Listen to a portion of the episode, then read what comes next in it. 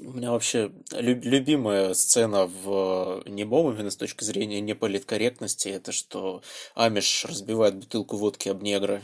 Ты имеешь в виду то, что он переводит ценное горючее? Не, ну в плане того, что это Амиш, Который известный своим. Алкоголизм. Расизм. алкоголизмом и расизмом именно, да. Разбивает бутылку об голову негра, да, вот. И, кстати, кажется, такое же было в этом «Свидетеле», где Харрисон Форд тоже разбивал что-то о голову Дэнни Гловера. Он там был Амишем разве? Золота. Он не был, но он сопереживал. Он вел себя как полный амиш. heart over mine. Yes, I'm my father's son. I live my life just like.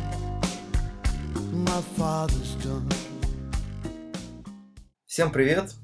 Это ламповый подкаст «Манда и карма», зараженный идеями будущего идеального мира.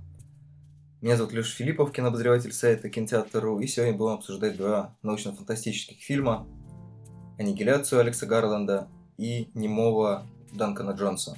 По новой привычке нас четверо, потому что это большая тема, это два больших фильма, которые требуют достаточно напряженного обсуждения, как мне кажется. А может быть, это будет веселое обсуждение, кто знает. Никогда у этого подкаста не было сценария, и ничего не шло по плану. Значит, сегодня на связи редактор The Hollywood Reporter Сереж Сергеенко, Привет. главный редактор киномании Миша Моркин. Салют. Извините, я удивился. Ну, в окне, в смысле. Continue. Что, что происходит? Что-то пошло не так. Давай. Все смеются. Так написано в сценарии, на самом деле. Да, да, да. Я это имел в виду. И кинообозреватель киномании Mail.ru и кинотеатр.ру Сережа Балонков. Привет. Все, наконец-то мы продрались через все эти ремарки и значит, регалии и представления. Но сейчас будет еще одна обязательная часть. Я подумал, что, наверное, в начале подкаста лучше вкратце объяснять вообще, про что мы будем говорить. Так как в этот раз два фильма, я, честно говоря, не знаю, есть ли смысл обсуждать их по очереди, или, может быть, их лучше обсудить все скопом.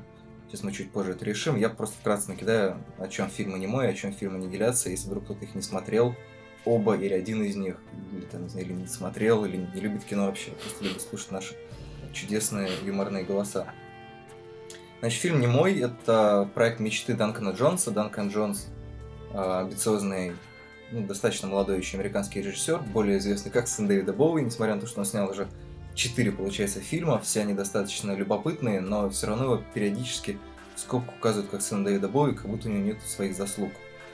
А, собственно, «Немой» это должен был быть его первый фильм, он происходит в той же вселенной, что и «Луна 2112».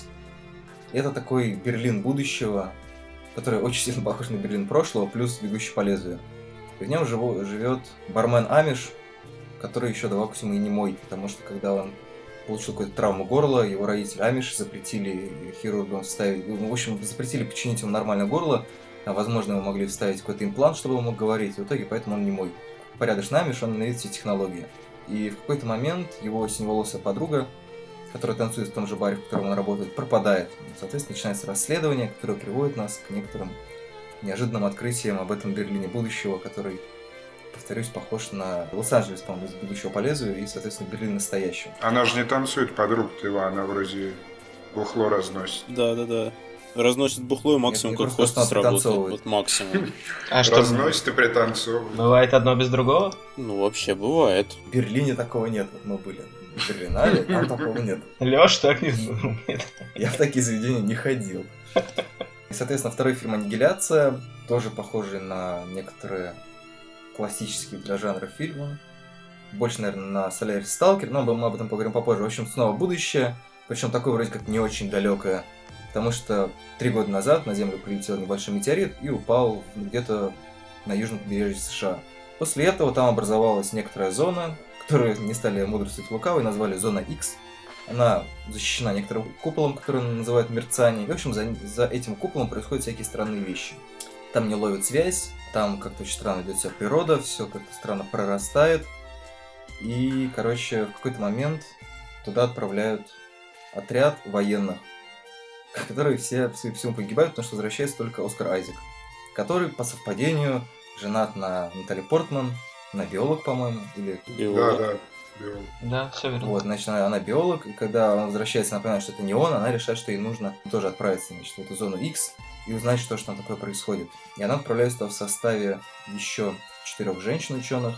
Честно говоря, я ожидал, что это будет такой достаточно феминистский фильм, но, судя по всему... И, кстати, я еще думал, что он будет такой, прям весь из библейских отсылок, потому что в книге, фильм основан на романе Джеффа Вандермайера, подчеркивает, что это 12-я экспедиция. В фильме, по-моему, всем глубоко на это насрать, хотя библейских отсылок там хватает. То есть мы имеем, в принципе, два таких классических по структуре фильма. Фантастический фильм про какой-то удивительный город будущего, да, такой мрачный, залитый водой. И, соответственно, еще один фантастический сеттинг очень популярный. Это некоторая территория, на которой происходит что-то странное, и люди отправляются туда, чтобы понять жизнь. Я вот не знаю, как мы будем по очереди их обсуждать, или все-таки в паре, как вам кажется лучше. Мне кажется, по очереди, наверное. А потом в паре. А потом еще кого-нибудь позовем. Я предлагаю начать с немого, просто потому что он хронологически вышел раньше. А, еще важная деталь, оба они вышли на Netflix. Причем Данкан Джонс снимал его для Netflix сразу, потому что никто другой ему денег не дал. А Алекс Гарланд сначала снял для Paramount, по-моему. Потом на Мгм. тест показах зрителей. Нет, ну, он его снял, но в Америке он вышел в кино. Он... Да, да, да, Paramount, если это, если это, я правильно вспомнил название студии, она просто решила не прокатывать э, фильм по всему миру в каком-то достаточно ограниченном прокате выпустила его в Америке, а все остальные права подарила, ну, подарила, естественно, такой добрый мир. Подарила Продала мне. Права Netflix. Да, Ну скажи Поэтому честно, скажи. на самом деле я работаю на Netflix. Оформляйте подписку. А, В описании подкаста есть скидочный э, купон, сертификат или как это называется. Ну, в общем, весь прикол в том, что люди на тест-показе посмотрели, такие, ой, блин, что-то это очень сложно, и э, киностудия решила, что от греха подальше лучше все эту бодягу, значит, засунуть куда-нибудь на Netflix. А те и рады, потому что, ну, мне кажется, в последнее время у них, в общем-то, «Аннигиляция» и «Немой» — это два самых удачных проекта Netflix за последние там несколько месяцев. Все остальное у них либо плохое, либо было нормально, но становится хуже, как Джессика Джонс, например. End of fucking world. Да, ну окей, это, это, кстати, тоже не их проект, это Channel 4 на самом деле. Они просто его купили. И, ну или, может быть, участвуют Но он идет как. Ну, Netflix неважно. Original, тем не менее. Да, но тем не менее, Channel 4 вышел в конце прошлого года, точно так же, как «Молодой папа» идет как продукция чего-то там и HBO, но на самом деле это итальянское производство. М, Ну, неважно. мгм. Давайте, правда, начнем с немого. Я, честно говоря, Серегу пустил вперед. Причем я, я даже не знаю, кого из вас кого первых запускать, потому что один специалист по Данкану Джонсу, другой специалист по Боуи. Поэтому поделитесь. Ну, вообще, как бы Серега еще и Боуи тоже хорошо знает, как мы успели выяснить. Не, пусть лучше тот, который специалист по Боуи начинает. Я слышу уже какой-то, Ну, прям сейчас какую-то подколку в голосе. Я так понимаю, что второму Сереже понравилось больше, чем мне, сильно больше. Так что пусть начнем с позитива. А тебе, не, А? тебе не Как? понравился? Мне кажется, это не лучший фильм Джонса, скажем так. Не, ну может, Ну да, не лучше, но тем не менее любопытный, по-моему. Ну вот именно что любопытный. У меня есть к нему вот прям главный вопрос. Ну ладно, раз вы заставляете меня говорить, то я его сразу, так сказать, козыри выложу. А скажите мне, зачем в этом фильме вообще фантастика? вообще она для атмосферности. Ты в курсе же, да, что изначально в сценарии не было фантастики, он происходил в наше время? Нет, я, кстати, вот это что-то пропустил. Ну вот именно, что только для атмосферности, да? Других Да, да, поводов да. ей присутствовать в этом фильме нет. Это изначально Ну, должна ладно. была быть чистейшая иммигрантская драма, которую, собственно, Netflix ну, как бы стал финансировать при условии того, что он сделает сюжет несколько интереснее, и они пришли к тому, что его нужно сделать фантастическим. Странно, я просто про другую штуку слышал. Я впервые, когда про Мьют услышал, э, речь шла о том, что Джонс планирует фантастическую трилогию. Фильмы будут Мгм. там, ну, не связаны сюжетно, но события разворачиваются вот в одной вселенной. И да, действительно, в немом там появляется этот персонаж из Луны. Тоже непонятно, зачем вообще эти вставки там. Ну, ты меня сейчас удивил, честно говоря. Я не знал, что это как драма без фантастики задумалась.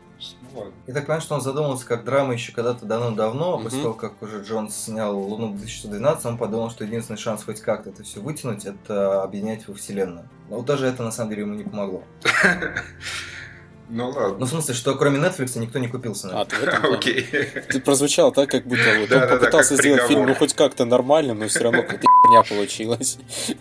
Не, у меня есть на самом деле телега «Зачем там будущее?». Возможно, это как бы мои, мои какие-то домыслы. Да ладно, давайте, раз, раз уж я анонсировал.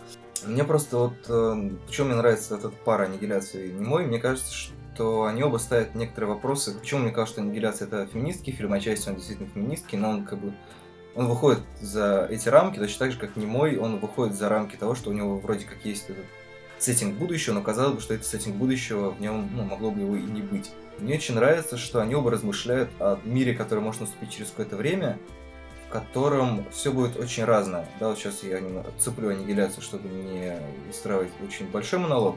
Но в немом мы видим мир, миру будущего, где каждый может быть каждым. Единственное исключение в этом мире это, собственно, не мой Амиш, который не принимает технологии. И более того, он, как бы, понятно, белый мужчина, бла-бла-бла-бла-бла.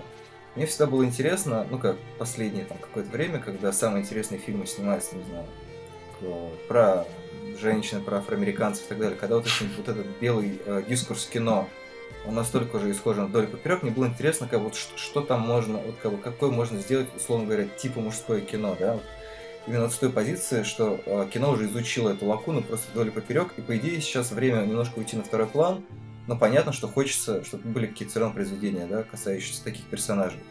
Мне кажется, немой он показывает, да, как вот этот персонаж, который оказывается среди вот этого странного человека, который снимает порно с роботами, который э, постоянно встречается с, там, с трансгендерами, еще с кем-то. А вот есть у нас два персонажа. Собственно, персонаж Скарсгарда и персонаж Пола Рада. Вот как раз это два белых мужчины. Один пытается из этого мира сбежать, потому что ему там, ну, ему категорически не нравится просто все, да, Берлин, он, э, ну, как, и в наше время, так и в будущем, это такой оплот толерантности и так далее, и все, все цветы расцветают, несмотря на то, что вроде как не то чтобы это какая-то утопия, но тем не менее мы видим, что там вот это мне очень нравится деталь, то, что там есть э, русский Максим, который чернокожий. И мне кажется, что как раз это говорит о том, что это мир будущего, который каждый может быть тем, кем он хочет. Ну, Данкан Джонс, себе, ну, в каком-то смысле, видимо, там, не знаю, себя или просто какого-то персонажа, скажем так, такого old fashion, помещает внутрь этого пространства, показывает, как он может в этом мире существовать и как, к чему он может в итоге прийти. И именно в будущем вот такое, такое можно представить, в будущем можно это сделать так, чтобы это не выглядело как, как, не знаю, как форма воды, да, когда у тебя прям такая навязчивая толерантность, навязчивая как бы подчеркивание того, что смотрите, у нас есть такие и такие, а там это все настолько цветет бурным цветом, действительно, там настолько все самобытные, и, ну, как бы они зачем-то гонятся, да, они пытаются найти себя, найти интересную работу, найти город, в который им нравится, да, как э, кактус пытается его найти. Мне кажется, для этого и нужен туристический сеттинг, потому что если бы это снималось в наше время, это был бы ну, просто какой-то фальшак. Я, кстати, еще вот сейчас дополню немножко. А, я когда смотрел, я постоянно ловил себе на мысли о том, что там будущее не сильно похоже на будущее, как его обычно показывают в подобных фильмах. И у меня в голове моментально проходило сравнение с комиксом «Доктор Бессонница». Никто не читал случайно? Я нет. Вот, это комикс Уоррена Эллиса, в котором как раз относительно недалекое будущее, и там очень прикольно, что народ короче, вот как раз бомбит от того, что типа, а где наши летающие машины, а где наше прекрасное будущее, которое мы ждали, собственно, по научной фантастике и по всему прочему, но при этом ты понимаешь, что, с одной стороны, этот мир достаточно похож на то, что происходит сейчас у нас, а с другой стороны, там есть такие штуки, которые, ну, в общем-то, это действительно фантастика, но при этом она не сильно далеко ушла. И вот это очень забавная мысль. И он там в конце еще, вот мне чем понравилась эта серия, тем, что там в конце каждого выпуска идет довольно здоровый кусок, где он просто просто Уоррен Эллис что-то рассказывает, и в числе прочего там была очень прикольная вещь о том, что мы уже живем в мире будущего. Mm. Вот. Ну, в общем-то, да. Мне, кстати, он напомнил другой комикс Уоррена Эллиса «Трансметрополитен». Это же да, отдельная да. штука. Да-да-да. Просто я про доктора Бессонницу не слышал, а вот про Трансметрополитен тоже думал. Ну, в особенности, как всякие кибернетические изменения тела и угу. тоже такая ультра толерантность существования, где каждый может делать все, что захочет. Ну, Элис уже, он, в принципе, сторонник технологий. Совершенно разные практики. Угу. Как, как, я не помню, как есть красивое слово, там, технократ или как это называется, когда прям типа за то, чтобы люди могли себе... вжить- Трансгуманист. Трансгуманист, да, точно. Мне, кстати, нравится то, что они, скорее всего, подрались бы с персонажем Скарсгарда. Ну, кстати, возможно, да. А мне на, на самом деле вот к Сереге, который, которому не понравился не мой, сегодня мы вас так будем различать. А, такой вопрос, ну окей, да, там мир будущего, допустим, не очень, не очень нужен. Ну и что? Если говорить о фантастике, которую я люблю, это фантастика, которая берет обычную абсолютно конструкцию и э, доводит ее до каких-то абсурдных или гротескных, там, я не знаю, пропорций, своей вот этой фантастической составляющей. Вот в аннигиляции это как раз работает, но мы пока про аннигиляцию не говорим. Поэтому я про Луну. Да? Вот в Луне, э, по большому счету, ну, для меня что важно, что есть персонаж, которому вообще, ну, он потерял вообще какие-либо причины жить. Он выяснил, что все, что вот он представлял о мире, не имеет никакого смысла. Понятно, что такую, ну, в реальном мире можно ситуацию воссоздать, но было бы интересней, чтобы это вот до такой абсурдной, да, какой-то границы было доведено, как в Луне это происходит. А, и для этого фантастика нужна. А в немом она, вот именно что для атмосферности, она такая, ну не знаю, красоту наводит, лоск какой-то. И вот для меня это главная претензия. При этом не надо, давайте не будем различать нас с другим Сергеем, э, как Сергей, которому понравилось, и Сергей, которому не понравилось. Потому что, бля, я бы не сказал, что мне не понравилось. Мне не понравилось, что фантастика там зачем-то. Ну, ты понимаешь, что Сергей, которому понравилось, Сергей, которому не понравилось, что там зачем-то фантастика, это слишком длинное определение для того, чтобы нас а. различать по связи. Хорошо, не знаю, что тебе предложить. Хорошо, давай называть тебя... Ну, пусть один будет Сергей Немой, а второй Сергей Аннигиляция. Да, мне так нравится. Окей. Мне подходит, ну, вполне. А, кстати, я понял, что, Миш, тебе тоже не очень понравилось, потому что ты как-то очень спокойно отзывался о нем, когда посмотрел. Мне не понравилось настолько, насколько понравилось некоторым, и не понравилось настолько, насколько все его разгромили. В целом интересно, но мне больше порадовали там, не знаю, вот эти маленькие бенефисы Джастина Терро и Пола Рада, которые на самом деле не относятся, конечно, к фантастике. А это просто какой-то вот такой дикий сюжет, который, кажется, мог бы придумать, э, не знаю, Макс Лэндис, когда он там описывает, что он там, просыпается, у него хорошее настроение, он, не выходя там из кровати, начинает описывать кучу сценариев, да, и придумывать прямо с потолка все. Вот у меня такое впечатление, что вся вот эта линия Пола Рада, она как-то так была придумана. А, а, потом ее решили вклинить вот в эту историю с Барном. Мне кажется, слава богу, что это не похоже на Макса Лэндиса, потому что Макс Лэндис, при всем моем уважении, все-таки позер, мне кажется. И он если бы он это придумал да, эту линию, это он бы да, это не да. довел до ума никогда в жизни. Нет, ну как фильм это было бы совсем невозможно. Слушайте, слушайте, а вы знаете, что вчера на Rotten Tomatoes у э, Немова было 13% рейтинг, а у Аннигиляции 87%, и в сумме мне дают 100. Мне кажется, Ого. мы должны учесть Да, да, да. А сегодня, сегодня проверял. Сегодня Rotten Tomatoes, Rotten Tomatoes закрыли просто. А, да, про, про сюжетную линию кактуса. Собственно, я просто читал как раз интервью, и там прямым текстом проговаривалось, что там как бы сюжетная линия берется отнюдь не с потолка, и фишка истории кактуса в том, что ты вначале смотришь на него и думаешь о том, что надо же, какие приятные эти два чувака, а ближе к концу ты понимаешь, что они не просто мрази, а мрази каких поискать вообще, и в этом как раз была фишка. Приятные, прям с первых же секунд. Не, ну они такие, типа, ну... веселенькие и все такое. Не, ну они приятные, типа, чисто да, за счет да, да. харизмы актеров, Именно. которые играют. Не но... в плане того, что действительно положительные персонажи, в плане того, что они харизматичные, интересные, и кажется, что они вполне могут претендовать на какую-то там свою сюжетную побочную ветку, да.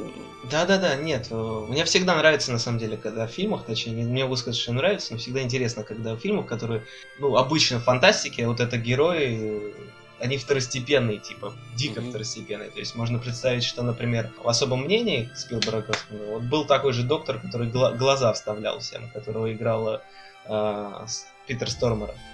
Mm-hmm. И вот этот чисто вот такое, давайте возьмем вот этих персонажей и разовьем их э, в главных и посмотрим, что будет. И вот это действительно интересно смотреть, но в моем случае, мне кажется, как-то это неравномерно. И вот эта линия с хирургами гораздо интереснее в итоге, чем основная. Мне все-таки кажется, что она основная.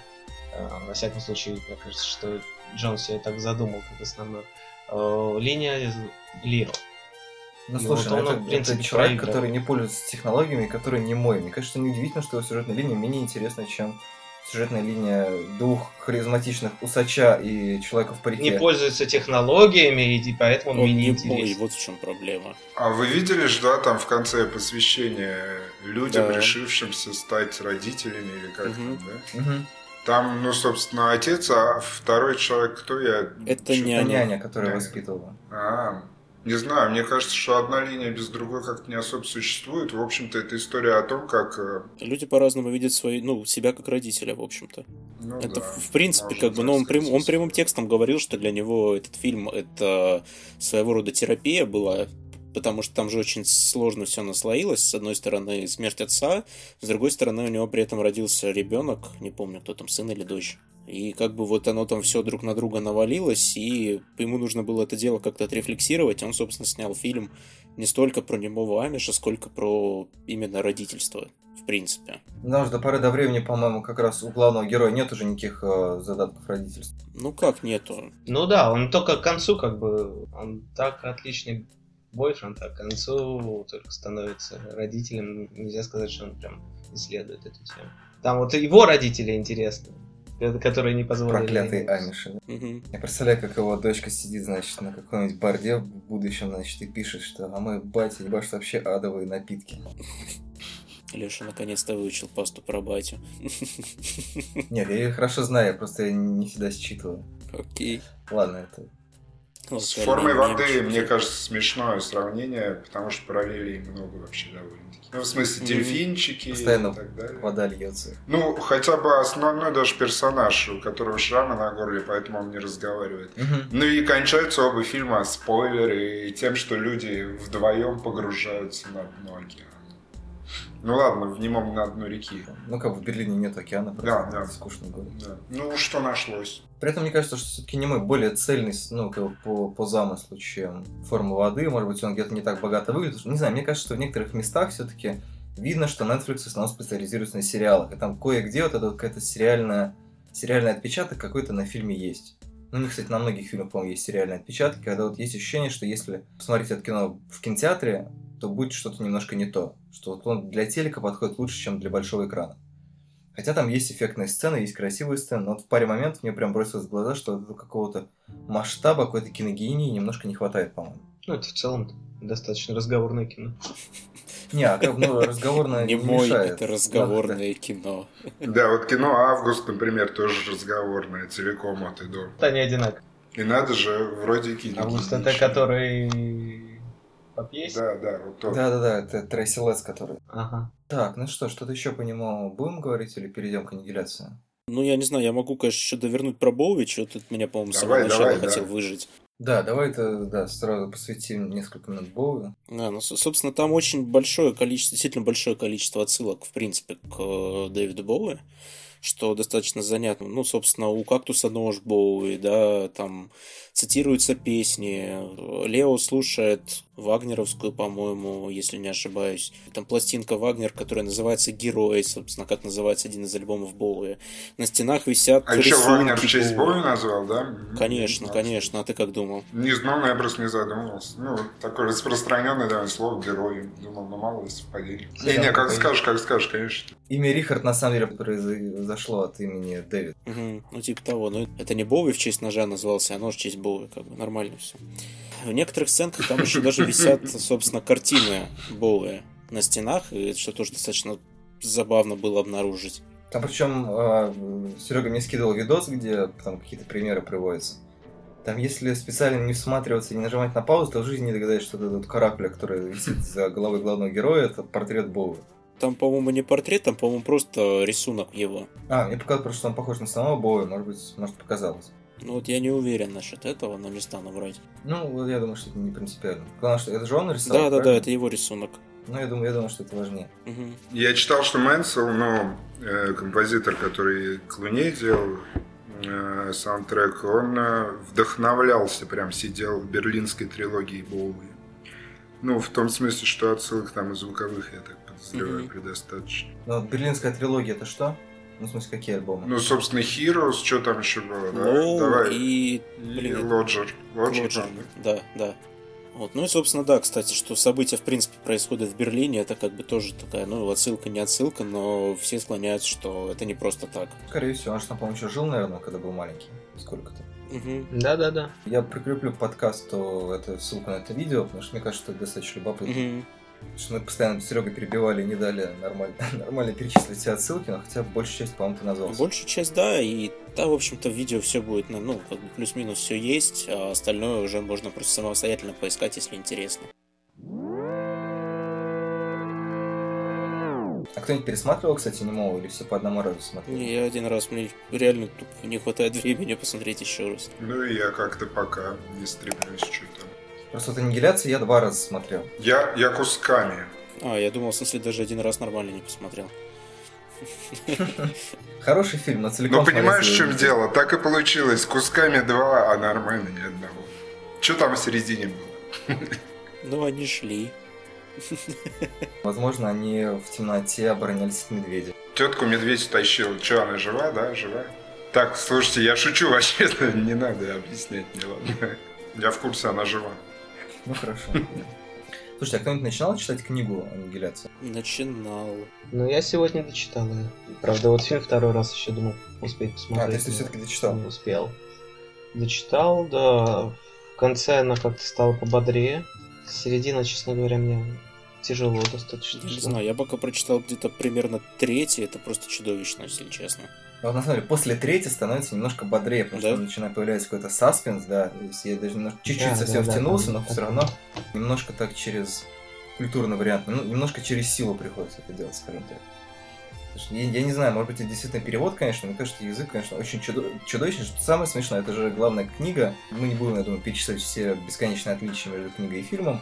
Но там фишка еще, помимо всего прочего, в том, что главная героиня Лина, как я где-то слышал, что она даже, по азиатка на самом деле, и Мгм. типа то, что наз- назначили Натали Портман, это Мгм. whitewashing, что, короче, это все дневниковые записи. И вот Да. с одной стороны, Да. это могло бы объяснить, почему такой куцый язык. С другой стороны, если человек, когда пишет свой дневник, впадает в такую литературщину и напишет «И тут, короче, на болоте взвилась выпь». Думаю, что? Что? Что? Зачем? Зачем людям из, из государственной организации, для которой стоит лишь знать о том, что где-то там рядом закричала выпь? А вдруг это просто графоман пошел в, в экспедицию? Ну вот там слишком очень много, а что если вдруг? Слушай, ну там, там половина сюжета строится на том, что что если вдруг. Ну да, там очень, очень много, очень много, конечно, диких вещей, там какая-то непроходимая вера в гипноз, того, что всех, значит, гипнотизировали, и поэтому там они по щелчку пальцев начинают выполнять какие-то команды. Я не знаю, честно говоря, мне как-то... Ну, надо сказать, что Гарланд почти все, все самое дурацкое выкинул. Да. Вот, да, мне кажется, это, кстати, прекрасное качество фильма, потому что он в итоге оказывается головы на три, по-моему, умнее книги, которую... Ну, я, в всяком случае, читал про нее только хорошее, о том, что это, типа, представитель современной линии научной фантастики, так называемой странной. И при этом мне странно, что его сравнивают с Чайным Мельвилем, который, ну, извините меня, ну, голов на 5, наверное, выше как писатель. Несравнимо у него более интересный слог, world building, так называемый, да, то есть как он продумывает свои миры. То есть там просто вот, если бы это был, не знаю, соревнование среди писателей по сумо, то он бы просто раздавил бы Вандермейера, мне кажется. Да- Даже не заметил бы его. Как Очень Слизень. смешная история в том, что я начал читать книжку, да, ну, уже после просмотра фильма, и поймал себе на мысли о том, что вот не эта книжка у меня с фильмом ассоциируется, а скорее что-то из более старой фантастики, типа того же самого там Лема, например. И Мгм. это очень смешно и удивительно, что книга «Первоисточник» ну, не, не так сильно похожа на фильм, как вообще другие книги. Мне кажется, что поэтому Гарланд за нее и взялся, на самом деле. Он увидел в ней возможность сделать какую-то алдовую фантастику, как Мгм. ему нравится. Ну, то есть, да, как, как в своем дебютном «Из машины», он очень многое же подчеркнул, в общем-то, из других сюжетов про искусственный интеллект. Но при этом он сделал немножко по-своему. И тут он тоже взял этот классический сюжет про людей, которые идут, значит, куда-то в центр непонятного пространства для того, чтобы понять что-то очень важное про себя, и в итоге все это трансформировал в свою какую-то историю. Вот у как раз Сереги Аннигиляция была версия о том, что это все-таки Солярис, а не Сталкер. А мне кажется, что они там есть и то, и другое. Мгм. Почему ты выделил именно, э, что это Лем или Тарковский? Ну, блин, я сейчас опять это надолго включусь. Короче, мне кажется, что вообще этот фильм можно пересказать вообще без фантастики. Значит, есть пара, а один партнер в паре изменяет, а второй переживает измену сильнее и самоустраняется, а тот, значит, э, на чувстве вины куда-то там к самопознанию идет. Мне кажется, это полностью вообще пересказ Соляриса в том числе, нет? Ну да. Ну вот, поэтому примерно. Не, ну просто в какой-то момент там вру- врубается все-таки пикник на обочине. Даже, может быть, в большей степени врубается сталкер. Ну да, я понимаю, я видел тоже в Фейсбуке твои какие-то высказывания. Ты про то, что вот каждый что-то хочет получить, и то в конечном итоге и получает, к чему стремится. Ты вот это имеешь в виду или что? Ну, в том числе, мне кажется, что там действительно есть какие-то элементы э, комнаты желаний. Ну да. Я под сам путь бы выделил еще. Сам такой немножко род-муви, скажем так. Ну Такой да. экзистенциальный род-муви. Я не отрицаю, что это там тоже предостаточно этих штук всяких, но Не, так они, да, они практически, ну, не то что в равной степени, но очень, очень сильно влияние, мне кажется, и того, и другого. Причем, вот когда они еще только входят в этот занавес мерцания, мне почему-то прям Сталкер очень сильно вспомнился. Просто банально, когда они подходили к этому занавесу, обор- немножко оборачиваются, и мне это прям напомнило сцену, да, когда Кайдановский и прочая эта команда переходила через границу, там, что Мгм. вагонетка, не вагонетка, когда Дрезина. Дрезина, да. Мне еще, кстати, фильм напомнил «Побыть в моей шкуре» Джоната Глейзера. Я, в принципе, про это уже везде, где только можно, написал, кроме Фейсбука, потому что в Фейсбуке я весь мат не пишу. А, но это не имеет значения. Кто-нибудь смотрел его? Да, я смотрел. Ну да, да. В финале же там, там фигура даже точно такая же. Вот, ну да, в этом смысле, да. Похоже. Ну, в чем-то перекликается, может, но сильно я бы не стал их связывать, эти два фильма. Ну, немного, они немножко визуально, наверное, пересекаются. Ну да, в первую очередь. Тем, что, в общем-то, это оба таких фильма, которые, как мне кажется, они очень многие вещи все-таки держат в себе, да, то есть они не пытаются атаковать тебя какими-то визуальными ходами, они не пытаются убедить тебя, что, значит, у них вот есть какое-то глубинное знание. То есть, я не знаю, ну, для меня вот есть «Бегущий по лезвию» новый, да, который прям вот весь такой грохочущий, потому что, да, это достаточно тихое и неспешное кино, что-то он такой прям очень помпезный и огромный, как будто вот у него есть что-то такое за душой, хотя за душой, я помню, ничего особенного нету. А тут кино абсолютно обратное, оно немножко от тебя постоянно ускользает, и оно требует от тебя некоторых усилий. Мне кажется, это очень крутой путь для фантастики, тем, что, ну, как бы, с одной стороны, понятно, требование усилий немножко отталкивает зрителя, с другой, там есть что-то абсолютно такое завораживающее, что позволяет тебе про- протолкнуться через фильм, даже если ты не способен к поиску интерпретации какой-то, да, если, если даже, может быть, это неинтересно, у него есть вот какая-то такая киногеничная очень, снова повторяю это слово, оболочка. Киногеничная оболочка точно, мне кажется, Гарленд как раз очень уж отчетливо все так прям произносит. Не, это даже не минус, нормально все. Ну, я имею в виду, что там же куча... э, Вот опять же, в Фейсбуке видел, э, обсуждалось, как судьба каждой из героинь связана с тем, к чему она стремилась. И там много всего обсуждалось. Там есть одна э, героиня, Аня ее, по-моему, зовут, ну, которая, собственно, первая погибла в пасти медведя. Да-да-да. Жень Шабынина, по-моему, писала, а у нее-то что, ну да, дочь она потеряла там от лейкемии умерла, ну и как бы к чему она стремится. А эта героиня на самом деле открытым текстом проговаривает. У меня было две утраты.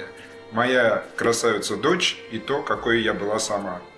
Ну и потом, чтобы уж совсем понятно было, Гарольд еще раз проговаривает, что вот ах, как печально, когда перед смертью от человека остается только там страх, отчаяние и еще что-то. Ну это когда они обсуждают, что медведь научился человеческим голосом, голосом этой героини говорить. Ну, то есть, прям такие, мне кажется, Гарленд так вот, ну, хочет, чтобы услышали. Ну и нормально вообще. Нормальные вещи говорит, что бы не послушать. Нет, там правда, там очень много вещей, которые проговариваются текстом, да, то есть, например, э, объясняется эта сцена в маяке, когда военный в костюме химзащиты говорит, но он же напал на вас, он говорит, нет, это просто моя агрессия, короче, он ее отзеркалил. Но мне на самом деле кажется, что вот в, в этом весь прикол, то что там же кино начинается с того, что мы видим Портман, сидящую на стуле, да, и вот она, э, она как бы выступает в качестве рассказчика. И она как бы методично объясняет те вещи, которые происходили, на некоторые вопросы она говорит, я не знаю, я не могу этого объяснить. И мне кажется, как раз сам- самое обаяние фильма в том, что там те вещи, которые, про которые на самом деле, они в итоге не озвучиваются. То есть это на самом деле не совсем кино про... Вернее, это кино не только про измены, это кино не только про то, что э, человечество агрессивно, и, скорее всего, когда-нибудь оно столкнется с чем-нибудь, что ему наваляет как раз похлеще, чем оно может навалять в ответ. И там это не кино не про то, что люди а, могут в каком-то месте получить то, чего они хотят, и ну, чаще всего это такой, как, не знаю, в финале Мастера Маргариты, это просто покой, да, даже не какой-то там хэппи или свет, а просто вот как-то упокоиться под деревом, да, пережить все свои, все свои переживания. Мне кажется, это просто кино про распад. в виде дерева в данном случае. Ну, да, это вполне себе, мне кажется, в духе современного культа экологии превратиться в деревце, чтобы тебя поливали, там, В может быть, голове у оленя, Священного, которого потом... Опа, и убьют. про которого потом снимет фильм «Лантимус». Да. Есть э, сцена в самом начале, которую многие не понимают, и, и, и сюжетно я на самом деле не совсем могу ее объяснить. Этот момент, когда они вдруг просыпа- просыпаются в палатке и не помнят, как они оказались в итоге в этом лагере. Вот чисто на уровне как бы концепта это все понятно, потому что это в итоге кино, которое показывает, как людям э, изменяют как бы вещи, на, ну, на которые они очень сильно рассчитывают. Вещи, которыми они привыкли себя измерять. То есть, дальше, что такое человек? Да, что такое человеческая личность? Это память, это какие-то там ученые навыки, типа вот а, там одна биолог, другая психолог и так далее. Мы увидим, что биолог, она видит процесс, она может его назвать, но она не понимает, как это происходит. То есть вся эта ее ученость, в общем-то, никакой роли не, не играет теперь. Потом, ну, психолог начинает паниковать и не может никого контролировать. В общем-то, она пошла в зону, казалось бы, для того, чтобы всеми руководить, потому что она же психолог, она разбирается во всей этой хрени, которая происходит у людей в голове. А кто там психолог? Дженнифер Джейсон Ли? Да-да-да. Мгм. Дальше идет прям уже прям по нарастающей. Потом, значит, у них там кишки начинают ползать, и, собственно, их придает собственный организм. Там из шрамов начинают расти растения и так далее, и так далее. И в конце, в общем-то, аннигиляции подвергается даже само понятие измены, да. И если ты не очень понимаешь, кто, кто ты есть вообще, да, ну что, что тебя определяет, то в какой-то момент, ну, мне кажется, этот последний взгляд, это, в общем-то, надежда на то, что, ну, какие-то чувства, наверное, они, вот они определяют в итоге. Да, ни, ни действия, ни регалии, ни поступки, ничего. То есть это, ну, как бы, может быть, это так себе, эм, так себе мораль, так себе финал, но мне просто очень нравится эта идея о том, что люди думают, что они себя знают, но при этом они не знают себя совсем. То есть и те вещи, на которые мы привыкли полагаться, скорее всего, ничего не значат. Мне такое уничтожение каких-то базовых смыслов кажется очень любопытным. Ну, ты загнул. Я просто реально не очень штырил этот фильм, я его смотрел два раза. Вот, и- ну, я надеюсь, в этом году больше его не буду смотреть, но потом когда-нибудь еще вернусь. Мне тоже очень понравился, но у меня все как-то, не знаю, проще трактовки. Ну, я изложил, собственно. И вот, кстати, Гоша Бергер мне вчера, мы обсуждали анни- аннигиляцию, он скинул мне ссылку на рассказ Рэя Брэдбери, который я не читал удивительным образом. Э, Там в названии что-то про 9 лет, я забыл. Рассказ вообще крохотный. Про то, как однажды жена встает за завтраком и говорит, ну ладно, вот все, я, в общем, пошла, я теперь новый человек. Ну, ей муж говорит, ты что, совсем что ли чеканая? Что с тобой случилось? А она говорит, ну, короче, вот ровно 9 лет назад мы с тобой расписались, а ты что, разве не знаешь, что в человеческом организме за 9 лет обновляется каждая клетка? То есть я теперь не та женщина. В общем, все, пока я своими делами займусь. Вот в рамках моей концепции, да, ну как я вот фильм это объяснил, как я вижу. Мне, кстати, он дичайше понравился прям. Если говорить о метафоре, метафоре чего? Это метафора того, что они пришли к ну, разрешению конфликта другими людьми. Мгм. Она, как менее пострадавшая сторона, ну, ну, глупо так говорить, да, но она крепче оказалась, да, она больше на себя исходную похожа, а он совсем не похож на себя исходного. Вот, в общем, мне так нравится это видеть. Ну, Честно говоря, мне, мне кажется, что наши э, трактовки просто смыкаются в какой-то момент, потому что там же, ну, это все получается, что лю- люди меняются, да, то есть э, то, что каждый получает то, что он хочет. В итоге Портман же, она говорит, я вернулась, потому что у меня как бы было ради чего возвращаться. И, в общем-то, у Кейна, персонажа, который говорит Оскар Айзек, тоже есть, э, был повод вернуться. Просто он вернулся менее, мягко говоря, менее эмоционально. Менее собранным. Возможно, ну, а для того, чтобы это произошло, нужно человека разобрать, да, то есть как, как механизм э, докопаться до каких-то его шестеренок, разобрав его попутно, и после этого собрав заново. Да, это, мы видим этот процесс, когда двойник превращается в Натали Портман, но она догадывается, как от этого двойника избавиться. Потому что, ну, все-таки она биолог, а не военный. Хотя и военный тоже. Черт, биологи военные самые опасные, получается. Ну, вообще спалить белым фосфором, это, мне кажется, не столько нужно быть биологом, сколько военным. Или хотя бы вовремя найти ее на чужом трупе. Там же прямо как в компьютерных играх, ты там смотришь видос, короче, такой ролик, и тебе объясняет, что надо делать дальше. Надо просто по сторонам поглядеть. Ладно, давайте, знаете, про что поговорим? Про компьютерную графику, а то я видел такие отзывы, что, дескать, кино-то и ничего даже, ну, блин, как же убого все нарисовано вообще. И это, мне кажется, Леша смыкается с тем, что ты раньше говорил про то, что у Netflix даже большие фильмы выглядят немножечко как телевизионные проекты, а не крупноэкранные какие-то картины. Но аннигиляция это при этом все-таки не Netflix. Огонь его в первую очередь именно на аннигиляцию я читал. Ну, насчет графона. А я, кстати, не знаю, я думаю, мне, кажется, показалось, что это какое-то такое у него художественное решение. В смысле, в смысле аннигиляция не Netflix. Вышла-то она в любом случае на Netflix, так ведь? Ну, просто снимал он изначально на деньги киностудии, а потом появился Netflix и выкупил его. Netflix, значит, блин, знает, что покупать. О, тут говорит графон хреновый, давай купим. А что там? Да, да, вот я про это, да. Такая в телеке, в телеке графика норм была? будет. Ну вот, что вам как показалось, нормальная графика, ненормальная? А Ну, тут меня кто-то говнится. Не до медведь смутил немножко. Вот именно по качеству, как он сделал. Смутил, да? Ты бы живьем его увидел, ты бы еще не так смутился. Не, ну это да. Такой смотришь живую, думаешь, Смутил. господи, какой стрёмный графон. Нет, ну, мне мне кажется, что, кстати, у Гарренда, в принципе, есть немножко тяготение к такому ламповому графону, такому, ну, чуть-чуть на грани бедности, скажем так. То есть у людей бывает тяга к чему-то на грани бедности, да? Я, тебя правильно понял? Возможно. Мне кажется, что он, ну, блин, как бы сейчас можно зафигачить, да, очень такой дорогой графон, который выглядит эффектно, да? Я выдвигал предположение, что Гарвин делает кино с оглядкой на какие-то классические произведения, которые ему симпатичны. Понятно, что в классических произведениях графон был похуже. И как бы не то, что он пытается сделать похуже, потому что раньше он был похуже, а он пытается Соблюсти стилистику. ну, как бы, да, если соблюсти стилистику, и затем, чтобы за вот этим графоном не терялась в итоге идея. Потому что меня, на самом деле, в аннигиляции больше впечатляет месседж, чем графон или что-либо еще. Меня впечатляют режиссерские решения. То есть, вот реально, там вот эта сцена, когда Портман красит комнату, играет Helplessly Hoping, и появляется Оскар Айзек, меня просто меня два раза пронимало ну, вот, до дрожи. После, просто с этого момента... Ты фильм плакал, бы меня Леша, ловит. скажи честно. Нет, я хотел, но не получилось, несмотря на то, что первый раз, когда я его смотрел, у меня была температура под 40. Вот это experience. по-моему, очень, очень крутая сцена. Крутая Ну да, я поэтому и пересмотрел, я был, я был не уверен, что я видел первый раз тот же фильм, который есть на самом деле. Второй раз температуру мерил. Я вообще каждый раз, когда сажусь смотреть какой-нибудь фильм, меряю температуру. Я, всег- я без градусника вообще никогда на пресс-показы не езжу. Так, а, а второй Серега и Миша, у вас какие интерпретации фильма? Интерпретации фильма или графон? Графон мне, кстати, показ- показалось, что ну, намеренно сделал его слегка похожий на э, эскизы к графону, чем на сам графон. А Медведь мне, кстати, показался как раз хорошим, и он явно как бы понимает, сколько у него Медведь? понимает, сколько у него бюджета. Гарланд понимает, сколько у него бюджета, и явно не лезет показывать больше, чем у него там есть. Ну да, возможно, кстати, ис- исходя из этого, он и придерживается таких. Медведя там было очень мало, там в принципе таких сцен очень мало, вот э, где именно нужна какая-то качественная, да, прорисованная компьютерная графика. А все, что касается вот это ж мерцания, то он такой же делал в студии Дредди.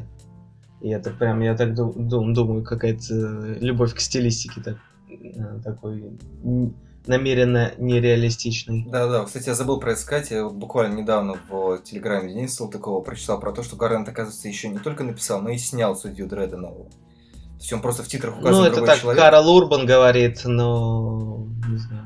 А так можно? Думаешь, брешет? Ну, Он просто понимает, что у Гарланда больше шансов поймать еще одну роль. Не знаю, может и снял, как бы заведовал, там, сценарист и продюсер, но скорее всего он какие-то решения там принимал. И в том числе касательно внешнего вида фильма, потому что уж на точку обстрела судья Дред точно не похож. Предыдущий фильм того режиссера, Мгм. который якобы действительно его снял. Сережа? Тебя что? Мы сейчас все еще про графон говорим или про что? Вот вопрос важный. Про графон-то я все сказал. Ты не кажется. Мне кажется, можно переходить уже от графона, да, к э, фильму. Интерпретация самого фильма. Но там еще вот, э, я еще пока не услышал, а все про это говорят и отмечают, и я в том числе это не мог не заметить, что называется, что там прослеживается не только тематика аннигиляции, но и конкретно тематика раковых заболеваний. Вот почему-то об этом еще Мгм. пока никто не сказал, что меня немножко удивляет, даже если Там честно. героиня, вы видели книжку, какую читает, да? «Вечная жизнь», как Да, там да, да, да. Генриетта Мгм. Лакс. Мгм. Мгм. Но при этом у Мгм. нее там показывается, что она преподает именно, именно раковые заболевания, э, психологиня болеет раком, да, и, и как бы и там в целом говорят про принцип того, как работает эта вот зона X, она во многом напоминает то, как работает рак. Мгм. Прикольно. Я просто не мог понять, зачем книга про Генриетту Лакс, честно говоря. У меня как-то она не очень вставала на место. В смысле? Ну так она про чё книжка? Ты не знаешь разве? Нет, я знаю, что это афроамериканка, чьи э, клетки используют для борьбы с раком. Просто я не, не очень, мог, не очень понимал, нафига кого А. она в контексте фильма. Ну вот, там много про это. Там как бы там, ну реально, многие говорят, что это фильм идеальный, как, как бы иллюстрация вообще борьбы с раком, в принципе. То есть тут Мгм, очень это прикольно, прикольно. что вот его можно очень по-разному интерпретировать, в том числе вот там что-то через рак, что-то там через э, семейную измену, да, там через изменение себя самого там и так далее. Это прям очень круто, здорово и всегда очень хорошо, когда у фильма есть много разных трактовок. Причем я не уверен даже, что все из них были заложены изначально, скажем так. Я не думаю, что Натали Портман случайно схватила какую-то книгу и села ее читать Не, в вот- кровати вот- со скроматиком. Вот это, я думаю, все-таки не случайность, да. Хотя я помню, в, како- в каком-то фильме была какая-то книга. В общем, прикол в том, что действительно была случайность. Просто человек чуть ли не принес ее с собой. И, короче, это выглядело как прям сто процентов режиссерское решение, какой-то смысл это рождал. Но книга оказалась случайной. Я уже не помню, какой-то фильм, наверняка российский. Мне почему-то вот сейчас русофобия. вспомнилась эта прекраснейшая фотосессия японская, там, где какая-то японская дива сидела с российским учебником по починке тракторов. Вот там это была случайная книжка, просто потому что почему бы и нет. Ну, мне кажется, достаточно эффектно. кстати. Ну не, выглядит вообще потрясающе, когда там такая очень милая, кавайная, что называется, миниатюрная девочка читает, как ремонтировать трактор. Это очень хорошо, по-моему. И о музыке. Короче, в аннигиляции я считаю просто вообще великое зло. Вот еще что. Я, кстати, забыла, кто, кто писал? Э, ну, там Джефф Барроу, это э, из Portishead, собственно, А, основатель, который Гарольду для предыдущего фильма делал э, саундтрек. И у него там есть соавтор, я забываю фамилию его, Селисбери или что-то такое. А, вот они два фильма вместе делали. Ну, то есть у них еще какие-то там есть совместные проекты, но Гарольду оба они делали. И в аннигиляции прям очень крутой. То есть я прям слушал такое, ну, отдельно от кино, в смысле. Жил бы под такой Жил бы саундтрек. под такое, да. Жил бы. Мне очень нравится еще эта гитарная мелодия, когда метеорит летит к маяку. Да, да, трогательно очень. Там вообще очень классно, на самом деле, работа с музыкой, в принципе, как мне кажется. Вот особенно то, как она постепенно меняется в ходе фильма. Это прям очень здорово сделано было. В смысле, что она более напряженной становится? Она, вот, ну, собственно, там же в какой-то момент проговаривается, что, типа, внутри зоны все скрэмблируется, да? И Мгм. вот там такое ощущение, что ближе к концу музыка тоже немного скрэмблированная, и это очень прикольно. То есть она становится Мгм. какой-то непонятной электронной, странноватой, и в сравнении с оригиналом, ну, вот там в начале, как ты говоришь, там приятная гитарная музыка, да? А в конце это какая-то достаточно упоротая электроника. И вот это прям очень хорошо просто показывает именно весь процесс того, как... Да сам ты упоротый. Слушай, это не значит, что мне не понравилось. Как будто это что-то плохое. Вот именно.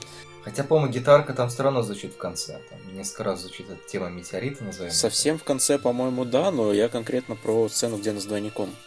А, да, нет, там, там, да, да. Вот там, очень звук. там очень странный он, именно в плане того, что он, ну, вот, ну, он странный, да, вот это слово, пожалуй. И, ну, при этом это очень круто, очень классно работает на атмосферу. Слушайте, ну и как э, какой-то финальный блок обсуждения, мне, мне кажется, интересно поговорить про эти два фильма в контексте, в принципе, научной фантастики последних лет. Вот я сходу вспомнил «Бегущего по лезвию 2049», прям вот буквально за несколько дней до него на Netflix вышел «Видоизмененный углерод», О боже.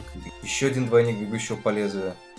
И как-то, не знаю, мне кажется, что в последнее время очень много фантастики, как бы настолько вторичной третичной, что насколько дорого и богато она не выглядела, это все достаточно скучно, честно говоря.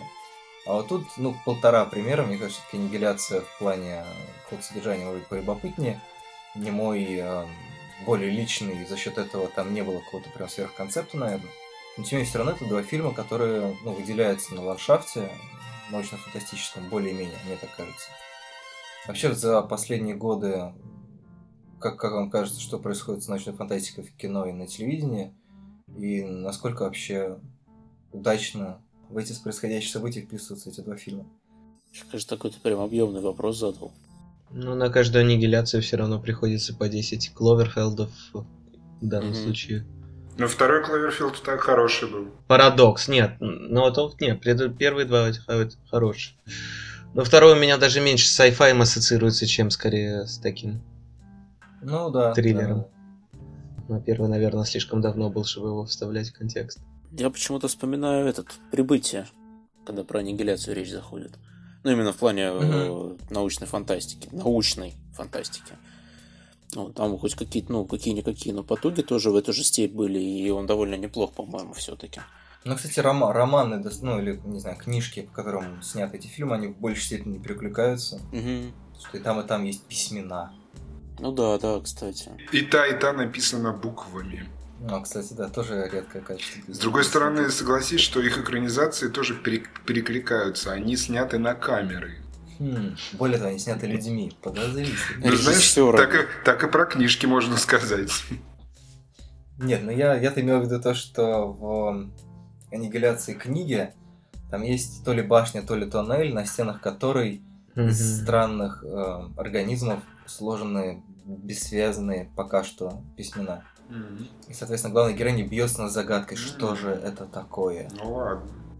Вот я помню, что когда мы разговаривали про «Бегущего по лезвию», у нас прям был там такой топ э, интересной научной фантастики, куда как раз Серега называл «Из машины», насколько я помню. Ну да. Я вспомнил «Страховщика». Блин, я, честно говоря, забыл, что, что там называл Егор. Блин, ладно, я, я потом переслушаю и куда-нибудь догадаюсь это дописать и вставить. Но вот э, так, в принципе, говоря про классную научную фантастику, по-моему, сегодня за подкаст прозвучали все фильмы, которые я бы назвал среди самых крутых научно-фантастических за последние годы.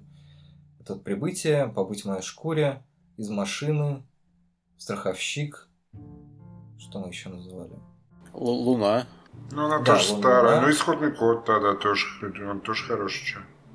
Ну, я Да, больше ну, люблю, а многие исходный код, кстати, больше любят. Ну, монстры, но монстрам сто лет вообще в обед, а я прям очень люблю кино. Ну, кстати, да, монстры Гаррета Эдвардса вообще, мне кажется, очень сильно похожи, потому что там тоже есть вот этот отголосок Мексики, ну, потому что когда метеорит падает э, в южной части США, в принципе, все время ждешь, что сейчас будет намек на Мексику. А как бы там этого нету. Ну и хорошо, потому что про это есть фильм «Монстров», который, по-моему, как раз очень так плотно работает с э, социальной проблематикой, с э, мексиканской проблематикой, мигрантской проблематикой и так далее. При том, что ну, кино прям такое очень обаятельное. Там Скут Макнейри, кстати, играет. Если вдруг нас слушают поклонники Скута Макнейри. Его обаяние. Ну, он, по-моему, очень А как вам The OA кто-нибудь смотрел? The OA. А, да, ОА, я, я- который, я возможно, прям- в русском. Прямо вот реально редко художественное произведение, от которого у меня натурально трясучка случается. Хотя на прошлом подкасте Наташа Григорьева прям очень хвалила Брит Марлинг, как инди, актрису инди-сценаристку. Я прям... ну он интересный, надо сказать. Там хотя бы как-то меняется подход. Ну, слушай, ну это такой типичный Ну, он, Age, конечно, дико на любителя. да. Ну да. А почему бы и нет? Не, окей, да, это хорошо, что есть такая ниша, но, честно говоря, Вачовски меня бесит даже меньше, чем Марлинг. Пошли откровения на, после... на последних минутах подкаста. Я, я прям, да, я прям согласен свернуть эту тему, потому что в очередной раз рассказывать, почему мне все это дико не нравится, мне не очень хочется. Ну ладно, можно вспомнить превосходство, если кто-то еще помнит этот фильм. А, это неудач... неудачный режиссерский дебют Уолли Фистера. Да, я думаю, это один из самых быстро забытых фильмов просто. Он вышел, и такое впечатление, что уже Это 10 немножко прошло. из другой оперы, потому что там все-таки шума вокруг больше было, чем вокруг любого из вот этих проектов. Ну там масштаб был как-то побольше. Все-таки. И тем интереснее мне такое впечатление, что о нем уже все забыли. Ой, слушайте, Вова, петля времени, господи, Лупер. Хотя Да, ему да, тоже да. миллион. Ну как, ну слушай, он в 2010-х вышел все-таки, в отличие от э, монстров. 2010 и Монстра. когда это? Какой, 13, какой срок по-моему. президента Путина это был? Вообще это при Путине было или при Ну, наверняка, наверняка это наверняка было при Путине, потому что он с какого там, с 98-го, 99-го? Не, ну может быть это по... фильм, попавший в прокат при Медведеве. Ага. Помнишь, был Медведев? Политические шутки Вообще. актуальные. Еще этот, кстати, я вспомнил, суррогаты были еще. Ой, мне, он- мне он не А, но они очень. были... Но я не могу Так сказать, себе, что он прям хороший там и так далее, но просто в тему вот более-менее нормальной научной фантастики. А ему-то сколько лет вообще? Тут хрен знает, лет 10, наверное. А он седьмого года. 2009 по-моему. Где-то, да. Ну а как вам «Призрак в доспехах»? тоже немножко можно найти параллель с аннигиляцией. Ну, больше параллели можно найти с, с аниме «Призрак в доспехах».